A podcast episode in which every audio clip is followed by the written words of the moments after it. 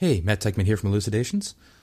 Before we get going today, I just thought I'd ask if you're a fan of the show to maybe go to our iTunes page and leave a rating and or review, and that way more people can discover it. All right, thanks.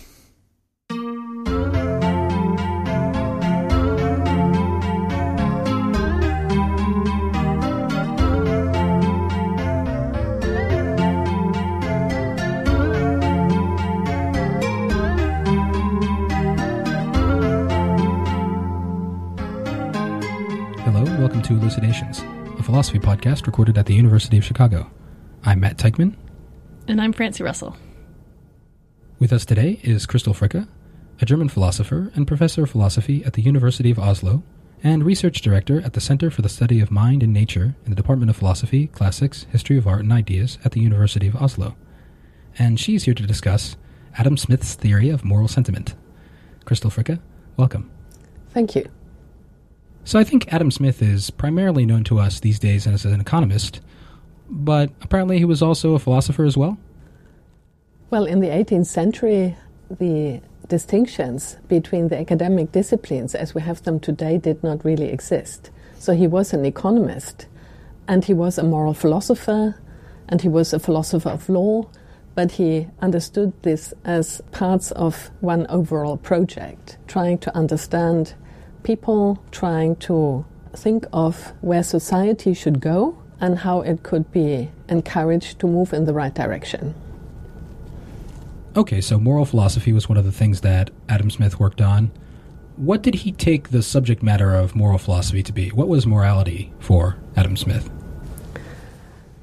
Adam Smith is becoming quite an important figure in moral theory at the moment because he tried to understand the morality of human people as something that comes to them naturally.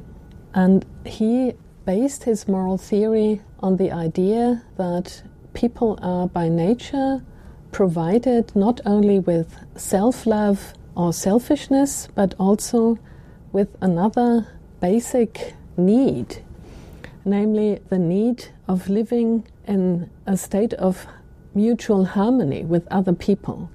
So, underlying is the idea that people are essentially social, and as such, they care not only for their own happiness, but also for the happiness of other people.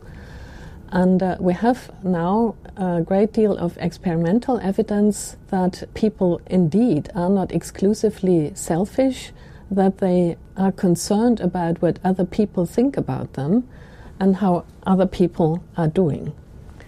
This said, that is mainly a psychological claim, and uh, he then tried to explain how something like moral competence, the competence of making proper judgments about what is right and wrong to do on the basis of these natural dispositions. And what makes it somewhat difficult to read his theory is that he addresses the topic from two different angles. On the one hand, he engages in a kind of thought experiment where he tries to reconstruct how people who are more or less like normal human beings but communicate under somewhat ideal conditions, how they would interact in order to join forces and understand what is morally right and wrong. And at the same time, he talks about real people and how they interact, their emotional responses to other people, their feelings, their concerns about social status, their power relations, and uh, gives a rather complex account of how real people interact. So, what he talks about in the thought experiment is supposed to be at least one part of what drives people, but it is not the full picture that you get when you just describe how people run their everyday lives. So, you spoke about how Adam Smith wants to ground morality in human nature, but part of what humans do is learn how to be the natural beings we are with others. So, I wondered if you could speak a little bit about how he saw us as developing or learning how to be moral. Yes, and Smith has a fairly realistic account of the beginning of the education of a child. now let's assume that it lives under rather nice conditions. It is brought up by loving parents who teach this child to take care of itself. It, uh, the child learns what to eat and to drink without getting sick. And it also learns how to interact with the other people in the family without provoking their anger or other kind of punishing responses. Within the family, the child learns to exercise some kind of self control over its spontaneous emotional responses, self control in the guidance of its behavior, and it also learns to adapt to the social norms that are also guiding the parents' behavior. So that is a process of socialization within a given society. What the child learns there is, on the one hand, exercise self control, and on the other hand, adapting its behavior to the social norms of the respective society. That is not yet the moral education in the sense that Adam Smith is mainly interested in. It is just a preliminary step to take for getting to the level of moral education. For Smith, moral education is mainly happening in the interaction of the child with peers, with people who are basically on equal footing with the child. And that is to be contrasted with the child educator relationship, where the educators are in the role of providing guidance. They are the leaders of the process.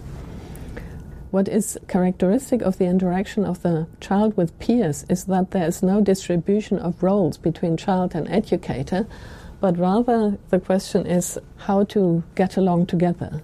And um, I think a crucial element in Smith's account of moral education is that, first of all, there are no principles in the picture, no moral principles. There are no moral educators involved, like teachers or people from the church.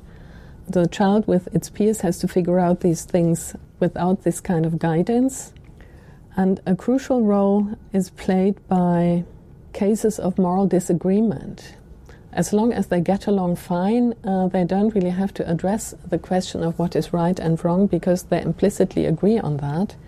But when they start quarreling over a case of right and wrong, then the question arises how to settle this. The idea that Smith has is that they have a sort of joint interest in figuring out what is right to do for a certain person in response to certain external circumstances. The idea is that in such a conflict, people involved have different social roles. They're, on the one hand, the people whose interests are concerned by the circumstances and who therefore passionately respond to these circumstances. And on the other hand, people who are not concerned by the circumstances and find themselves in the position of spectators. So maybe we can get an example on the table how should we think about children interacting with each other as peers such that they come to a new moral understanding of themselves and others? As long as they do not have any conflicts coming up and they play happily together, there isn't really anything they have to do or to learn. The interesting case comes up when they are in conflict, and then they have to learn how to solve the conflict. So imagine that there is a group of siblings, more or less of the same age, four or five, and over a weekend they have to take care of a puppy. And the puppy is young and hasn't learned to take care of itself, so they have to take care of it all the time. But they also have plans meeting friends, um, going to parties, going for hikes. I don't know what children do over the weekend. So they all jump forward and say, But I want to do such and such, uh, imposing the duty of taking care of the puppy to the others. But then they all do that and they start arguing about who has the right to do what he or she likes and who has to take care of the puppy at home. There is no rule that they can rely on, so um, they have to see to it that they find a way of distributing the time to take care of the puppy among themselves in a way that seems fair to all of them. And Smith's idea is that underlying this willingness to find an agreement is the disposition to recognize that the other children have the same right to do as they like as one claims for oneself. And since not everybody can just do as he or she likes, because then nobody will take care of the puppy, they have to find an agreement where everybody makes a limited sacrifice, but everybody tries to do as much of what he or she originally wanted to do. So they probably they are going to make a plan who is taking care of the puppy at what time, and the plan will then also be informed by their various plans over the weekend and adapt the plan to these plans as much as possible so that they can both do as they liked and do their duty in the collective care for the puppy. What they have to learn is to look at a source of conflict from the point of view of all the conflicting parties and uh, not just react to this source of conflict in accordance with their own interest, but realize that other people have their own interest and that they have to negotiate a solution that is fair for all of them. And when they find this solution, they will agree on a fair way of solving the conflict. And Smith's idea is that the moral judgment grows out of this kind of communicative processes, but it takes lots of people to discuss and get involved in the communicative process before the resulting judgment can make any kinds of claims to be properly justified. So, as I understand it, Adam Smith's moral philosophy has sort of a character in it the impartial spectator or the impartial stance. And the idea of this uh, impartial spectator is this is somebody who is um, ideally suited to have the right moral responses to a situation he or she is experiencing. So, presumably, this would be the endpoint of the process we've been describing, whereby a child is initiated into the skill of having the right moral responses to things. So, what does that endpoint of this moral education process look like? The ideal is indeed to become an impartial spectator. Now, impartiality, that this is an important feature of a moral judgment that is probably easy to understand because someone who is partial can hardly be fair to all parties involved in a conflict. What is probably a little bit misleading is that Adam Smith calls this impartial person a spectator. It is misleading because it sounds as if there was someone watching from the auditorium what was going on on stage without being herself or himself directly involved and sort of judging from the distance. But that is not how Smith understands the role of the spectator. Rather, he speaks about the spectator and contrasts the social role of the spectator with that of a person who is emotionally responding to certain circumstances because she finds her interests involved and her interests at stake. The idea is that someone who is afraid that she cannot do as she likes or get what she wants because other people are standing in the way or not respecting her properly, tends to respond in an emotional way that makes her blind to all the features of the circumstances that have to be taken into account for making a properly moral judgment about them. So, everybody is familiar with the phenomenon that when we are very angry, or in some other state of intense emotion, we get partially blind to the circumstances around us, and we tend to see everything in the light of our rather intense passion. That is not helpful for making a properly informed and fair moral judgment. So, for making such a judgment, it is better to take the social role of a spectator who is, by definition, not concerned by the circumstances he is observing or she is observing. So his self love and selfishness is by no means triggered. So it is of no consequence uh, for the spectator what is actually going on. Now, why does the spectator have a say? Smith relies here extensively on a phenomenon that is in today's psychology called empathy.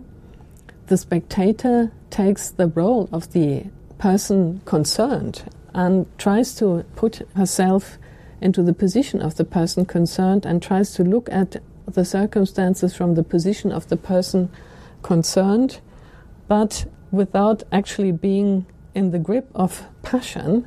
He does that with a cool mind taking into account all the relevant features of the circumstances to which the person concerned responds, as well as certain characteristic features of this person. And then the spectator tries to make a judgment on the basis of whether he or she approves of the actual response of the person to these circumstances and uh, this procedure of the spectator, of course, provokes the question whether the spectator has any competence for setting the standards of what is morally right. Underlying is something like the idea of the golden rule don't do to other people what you don't want to have done to yourself. And so Adam Smith uses that in a sense, uh, saying, imagine yourself in the position of the other and imagine how you would have liked what happened to the other person. And if you would have liked it, see how the person responds, whether that is seems to you to be the right response, and judge on that basis. So, what is probably surprising as a basis of a moral judgment is to sort of set oneself the standards for what one considers as right and wrong, but there is implicitly an assumption that the other and the spectator are similar, similar in their vulnerabilities, and therefore similar in their interests, in their own well being, and also in avoiding certain kinds of circumstances and certain kinds of things being done to them. The way that you're talking, it's you've emphasized the impartiality of it, but it definitely doesn't seem anything like a removed or inhuman perspective. It seems like part of what the impartial spectator should bring out is something like the best human response to the situation. I think that's an interesting way to put it. It is the best response for a human being possible, but he has room in his theory for there being differences between people that have to be taken into account. So, a very simple example could be like this someone steps on your foot and there's someone, a third person, observing what is going on. You feel very hurt. And the person observing thinks, oh, you're overdoing that. Someone stepping on your foot, that is not that bad, so don't make such a fuss. And he might overlook that you didn't have any shoes on, to protect your feet, or you had just run a marathon and had very sore feet and were particularly sensitive. So there may be circumstances about you that the spectator has to take into account rather than thinking, well, if someone steps on my feet, I don't really mind, so where is the problem? But from the interaction between one person with one spectator, to a spectator being impartial is a very long way to go. Impartiality for Smith comes in degrees, and the degree of impartiality of a moral judgment depends very much on how many people's points of view have been taken into account by judging what is the right way to respond to circumstances of a certain kind. And uh, of course, the more people's points of view have been taken into account, the more impartial the position is, the moral judgment, rather. So, yeah, one thing that's interesting about this is I think the way we're used to thinking about these issues is look, there's a deep conflict between reason and the passions. And if, let's say, I, I, um, I have a fit of anger and I do something wrong in my fit of anger, I think the way we're used to thinking about that is, ah, well, you know, his, his passions took over and his reason should have kept them in check, but, you know, his reason was subsumed under his passions. And, you know, truly being impartial is to be dispassionate. Whereas it seems like in this picture, being impartial is not being unemotional. It's a matter of having the right emotions versus the wrong emotions. So Smith is really sort of challenging this traditional dichotomy between reason and the emotions, it seems. Indeed, he is. He is, on the one hand, aware that emotions can be very misleading because they are informed uh, by our self love, and we tend to love ourselves more than anybody else in the world. But that does not mean that we can do in our moral lives without the emotions entirely, because it is the emotions that bring into the world any kind of evaluation. Things we care about. If we didn't have any emotions, there was nothing we would care about in the first place. So reason and rationality cannot entirely take over from the emotions because with, if there was reason alone, there would be nothing we would care about. But the challenge is to have reason having an impact on the emotions, and the moral person who has learned to be an impartial spectator to some extent relies on something that one would call reflected emotions. So they're emotions, but they have gone through a process of reflection, of control, of adaptation to the circumstances, and they are supposed to be proper with response to the circumstances, and the propriety is very much a matter of reflection. So there's something really attractive about this idea that we can think about morality and give natural human emotions a constructive moral role. But there's also something very attractive about the idea of moral principles, and I think we do make use of this idea in our sort of ordinary moral lives. So, does Smith think that there's no role for moral rules and principles, or how does he see this? I think ultimately he accords a rather important role to moral principles. The whole theory of the impartial spectator is meant to provide a strategy for justifying certain moral principles. And the idea of justification is that we start with communicative processes that aim at impartial moral judgments, particular moral judgments, moral judgments about what is right and wrong to do for a particular person under particular circumstances.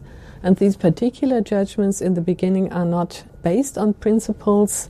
They're based on the procedure of communication I've been talking about, so their justification is procedural.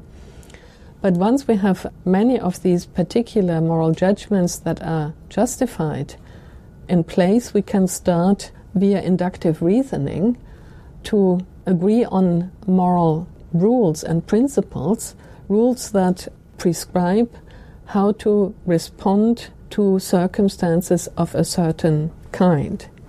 And uh, the idea is, of course, not that whenever there is a conflict, we have to go through this rather complicated and demanding process of communication, but rather rely on rules we have agreed upon. But it is very important to keep in mind that these rules, important as they are, they have no ultimate authority. These rules are always subject to further revision because they depend on these particular judgments and the evidential basis of these rules is under constant revision. Doesn't this moral theory carry with it the the risk of making human morality into sort of an echo chamber where uh, well, I picked all of my dispositions to respond morally to things from my parents and from my friends and from my community. But you know, what if all these people were misleading me? Is there room for me to question these habits of response that I've been conditioned into? or you know, are we forever condemned to have the moral sentiment that we were taught to have? That was actually one of the questions that kept Smith thinking about his moral theory during most of his life. He first published the theory of moral sentiments in 1759 and published a revised version, the sixth edition of the theory of moral sentiments, more than 30 years later in 1790.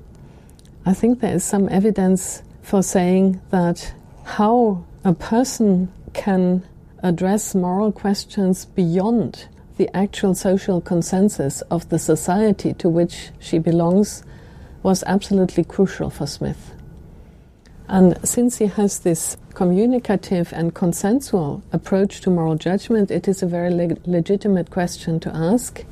But he thought that he had an answer because it is important for him to stress that for challenging my actual moral opinions, I do not always depend on there being an external spectator who asks questions about these opinions because it might be the case that I happen to be in agreement with all my actual external spectators, and I might share with my external spectators certain prejudices that are morally unjustified.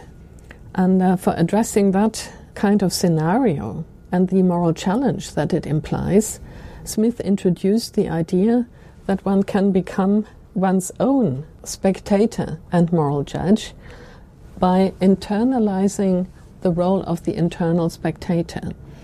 And he explicitly talks about people somehow taking two different roles at the same time. On the one hand, the role of the person concerned, and on the other side, of the spectator who observes the person concerned and makes moral judgments about the performance of this person from the spectatorial point of view.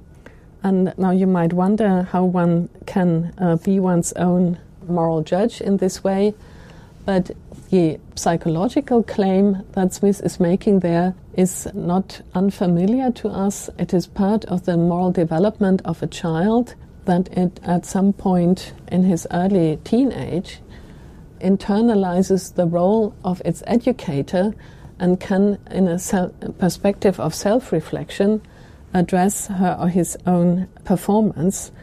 And um, for Smith, this is the strategy to take when we feel surrounded by people who are somehow caught in a moral prejudice and are not engaged in a proper process of trying to find out what is morally right anymore, who instead of engaging in this process, just help each other to confirm their shared prejudices.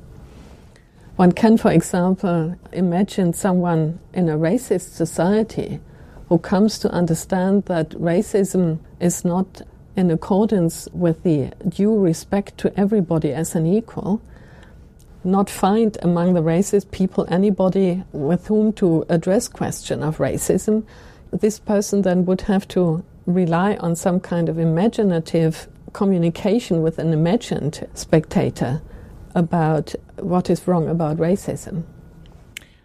The way that you just spoke about how we would come to justified moral positions from within the societies we were raised in and how we would come to make sort of truth claims about moral knowledge seem to rely on something like a fundamental principle of equality, and it could sound like we don't develop that naturally. That's just Smith relying on a fundamental principle, and who knows where he got that from. So, how do you understand the way that Smith uses this principle of equality in his moral philosophy?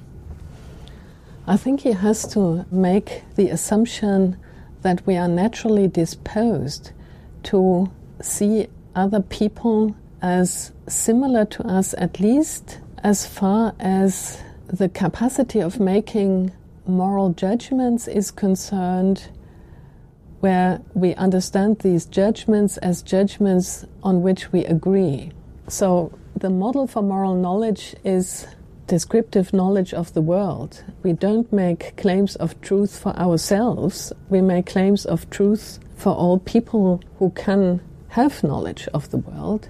And I think that is how Smith understands moral knowledge, even though that is a, a notion uh, that has to be used uh, with care. Uh, he is uh, not claiming that there are some moral facts in the world or something like that, but we address other people as other subjects of moral knowledge and we respect them as such. That's why we care about disagreement on moral matters quite independently of who it is who disagrees with us. It is a strong assumption, but Smith has to make it, I think. So, this claim of equality of people that has both a descriptive and um, evaluative dimension. So, the descriptive part of this claim is that we are relevantly similar to each other, and this similarity assumption underlies our attempt at taking another person's point of view, stepping in someone else's shoes, and trying to look at circumstances from the point of view of the other person.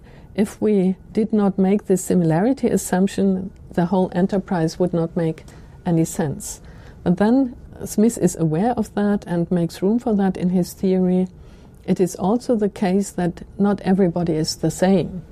So, trying to understand how things look from someone else's point of view is a constant challenge that is both informed by the similarity assumption and the awareness that the other is, in some relevant respects, different from myself. So he develops his moral theory at this interface between the evaluative claim that everybody is equal and deserves equal respect as a moral subject on the one hand, and the sort of acknowledgement that people are different and that some of these differences between people are morally relevant. Christel Fricke, thank you for inspiring in me the moral sentiment of enjoying this interview. You're very welcome.